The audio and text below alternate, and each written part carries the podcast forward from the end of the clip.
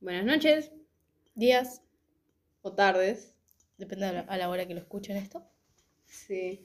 Bueno, hoy vamos a hablar de mitología griega, de criaturas legendarias de la mitología griega y religión.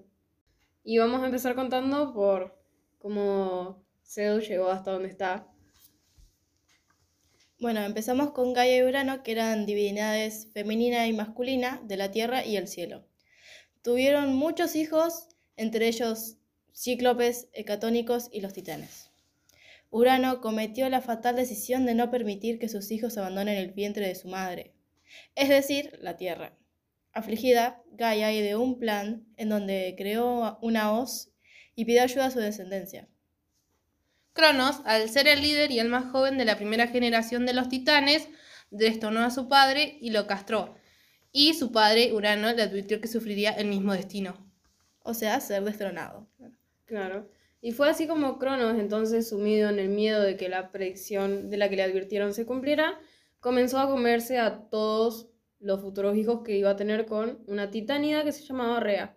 Devoró a sus cinco hijos, Estia, Hades, Demeter, Poseidón y Hera.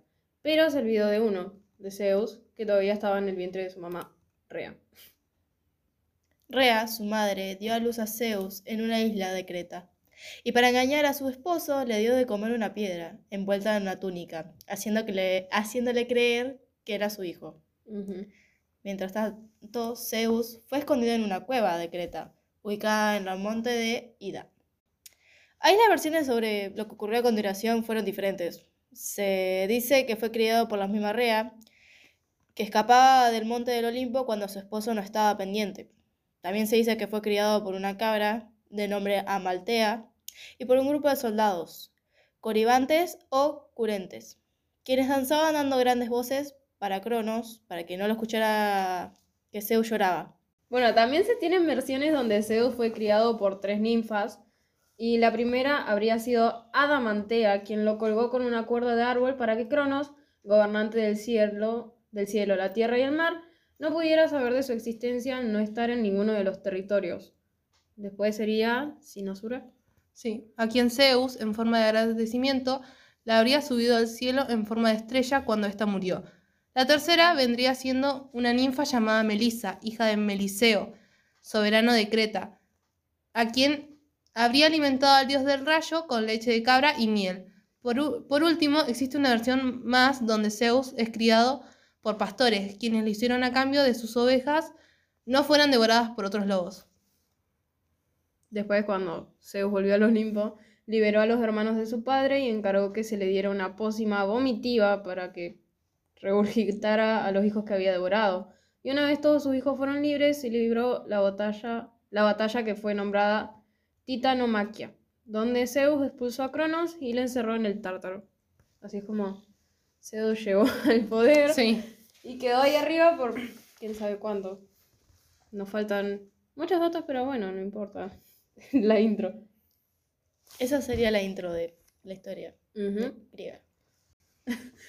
Después están las. Criaturas legendarias. ¡Vamos! La número uno es la Pitón, que normalmente es representada como una serpiente. Pitón presidía el oráculo de los Delfos. Por desgracia, la deidad olímpica Apolo terminó matándolo por venganza y tomó el oráculo para sí mismo. Fue Apolo. Muy, muy. Unas ganas de poder Sí. tenían. Igual, qué lindo tener una pitón. Una pitón de mascota. Ortesis. Así se dice. Sí, se llama así, también se le dice orto. Bueno. Sí. Ortesis era un perro de dos cabezas encargado de vigilar una enorme manada de ganado rojo. Fue asesinado por Heracles, quien se quedó con todo el ganado como prueba de su victoria. Bueno, sí. No sé si se dice Cilia o Silla.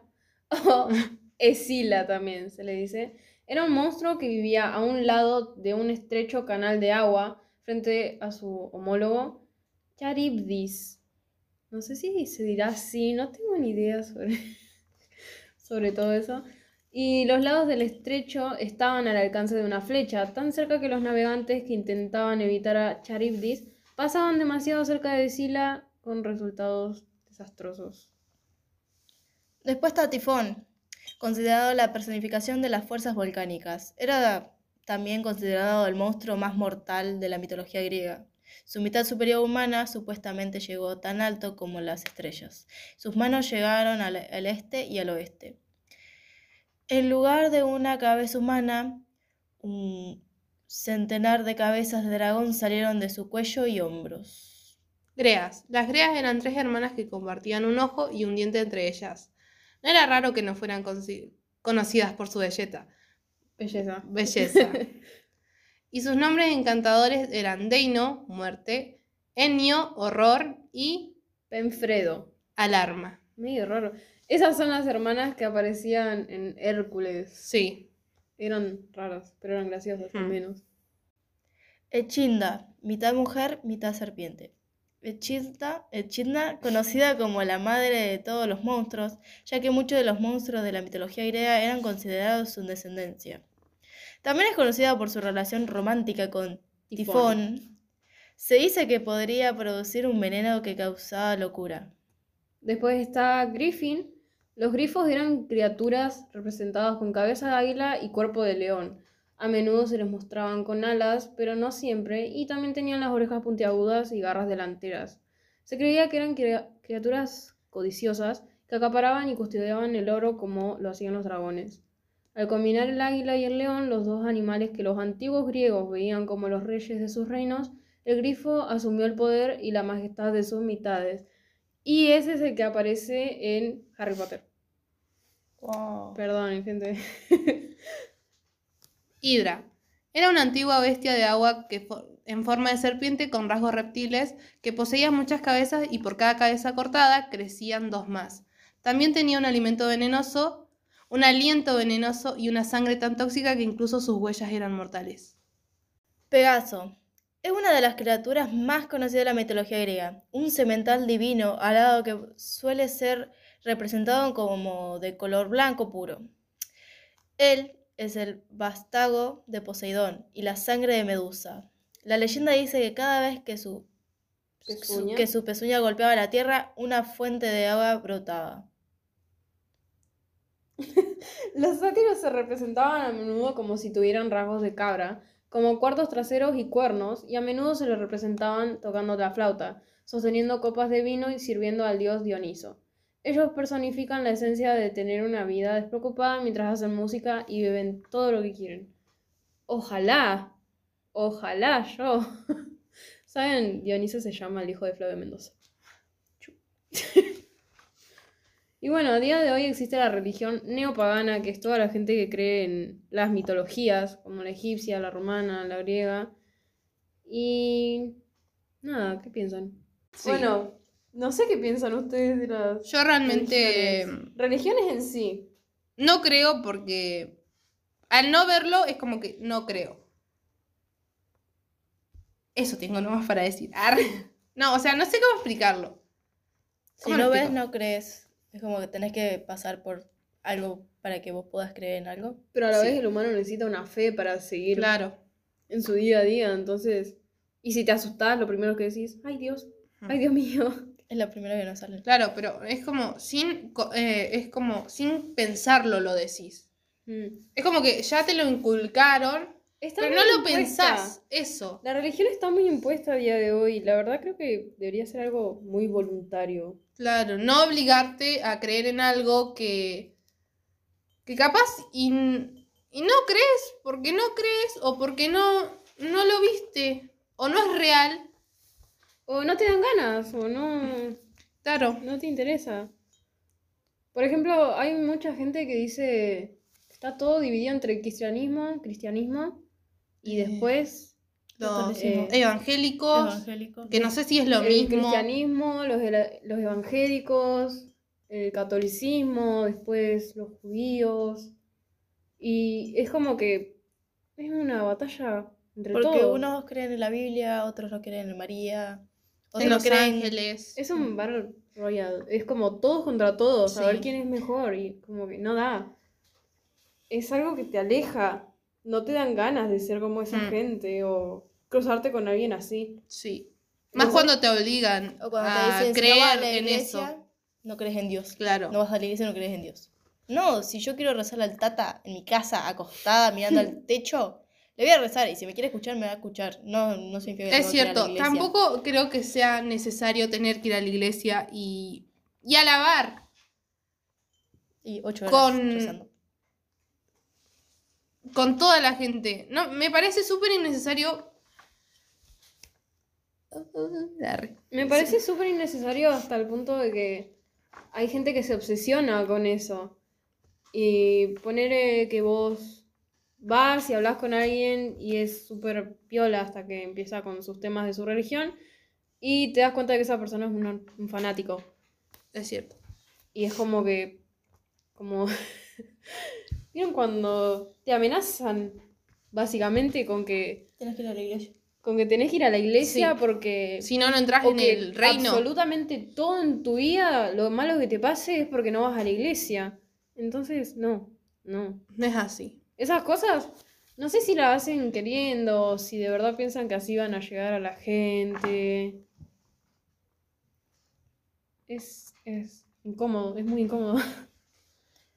Yo, por ejemplo, en estas historias o estas leyendas, mitos, lo que sean los griegos, me, me llama mucho la atención porque tienen muchos dioses. No es como acá o en otras personas que creen en un solo dios, que Mm. hay un ser divino. Acá hay muchos seres divinos que tuvieron descendencia, que fueron los semidioses, hijos de Zeus, Hera, Hades, Habían titanes, titanes, habían de todo, cíclopes. cíclopes, minotauros. Habían muchas cosas, entonces llama más la atención esto. Están las ninfas, que son criadoras de bosque, de lagos. Dicen que si cortabas una flor, por una flor que cortes, una ninfa que moría. Sí. Hay leyendas muy bonitas. Las sirenas también están incluidas en la Sí. mitología. Esto sí se escucha. Ah, yo si me decís, querés que te hable de la mitología griega, yo me siento y te escucho, porque no hay un solo tema que hablar, tipo una historia nomás que Claro. te lleva siempre a lo mismo. Es no, verdad. hay distintas historias, distintas ramas de historias, entonces tenés mucho para debatir y mucho de qué hablar. También la Biblia. La Biblia común tiene un montonazo de historias, pero es todo referido a la misma persona.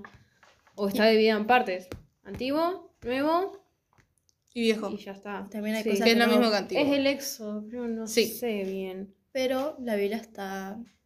No sé si decir esto, porque la Biblia está ordenada. O sea, hay cosas en la Biblia que no están, que pasó en la Mm. vida real, que están guardadas en la, en la iglesia, En el Vaticano. en el Vaticano. Que eso sería.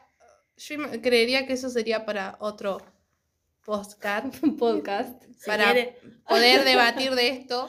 Si quieren. ah, Si Ojalá. quieren, obvio. Ojalá que no nos, no nos cancelen este podcast Sí. por hablar de religión, pero supongo que hay muchas cosas de las que no se hablan a día de hoy por miedo, a Miedo. que alguien se enoje. En especial la gente mayor. La gente mayor con Tienen una ideología muy diferente. muy, diferente a la, a la nuestra. Y, y creo que creen que nosotros tenemos que hacer lo mismo o creer en lo mismo que ellos creen. Por el simple hecho de ser adultos. Y las cosas no son así. A mí no, no me gusta que me obliguen a nada. Creo No. que a nadie le gustaría que lo obliguen a creer en algo que tal vez mm, no, para uno mismo no sea real. Por favor, por favor, no le inculquen nada a sus hijos. Valores está bien. Cosas morales, tipo, no, no le pegues a nadie, no, no insultes a nadie. Eso está bien, pero Pero- ya. Si le hablas de Dios y él quiere creer en Dios o en Jesús o en María, si él quiere creer, va a creer. Y si no quiere creer, No, no lo retes. no lo No retes lo o no lo obligues a, decir, a, a creer o a ir en la iglesia obligado. Porque no le gusta. La gente tiene derecho a creer en lo que ellos quieran. Porque En lo que ellos consideren. lo que ellos consideren que está bien. Sí. Por ejemplo, si, si alguien quiere ser satánico, jalo, ya está. Claro. Eh, porque si él ya leyó la Biblia cristiana, no le gustó, y leyó la satánica y vio que es sobre individualismo y le gustó, ya está. Mientras No, no, haga el mal a, a los demás, es otra es cosa. su vida. La gente siempre pintó el satanismo como sacrificar Claro, animales sí. y sangre y sangre y matar gente, y en realidad no es así. Eso se llama la brujería. Eso es sí, eso es totalmente brujería o satanismo como tal, pero después hay otra rama, por así decirlo, que Mm. se llama satanismo lavellano. Yo soy muy curiosa. Yo ya me leí esos mandamientos que tiene y es súper individualismo total, mientras en la Biblia es empatizar con el otro y perdonar todo. Y no sé, es cuestionable. Hmm. Sería otro debate que podríamos. Muchos debates, hay Much- muchos sí, debates. y- Muchos. De hecho, hay muchos adultos que creen que nosotros somos los que nos asustamos con los temas para hablar, o- Sí. pero al final son ellos. Porque estábamos hablando de mitología, de satanismo, de cristianismo. Y esto es para la escuela. Sí. Bueno, supongo que acá terminaríamos. Con el podcast número uno. De todos modos, este es un episodio. Ah, Podemos que hacer dos ante la podemos demanda. hacer muchos más. Ah, Si quieren otro tema y ponerlo en los comentarios, Sí. No hay comentarios Ah, no. en un podcast. Bueno, mándanos por email, mándenos mensajes. Ah, Mándenos por email a buscamos la tres búhos nocturnos, Sí. Dos búhos y una cabra. dos búhos y una cabra. Bueno, Bueno, muchas Profe. gracias por escuchar y nada. profesora Leila y a todo quien nos escuche, Espero que esperamos no ser canceladas, canceladas, funadas, ni por nada irnos de por las eso. ramas realmente, Sí, porque empezamos, con, con, mitología, un tema y terminamos con algo que puede ser que esté relacionado, pero, Pero no iba eso es un al podcast. Esto es un podcast, está Sí. lleno de muchas cosas. Muchas gracias a todos por escuchar. gracias y buenas noches. Nos vemos la próxima.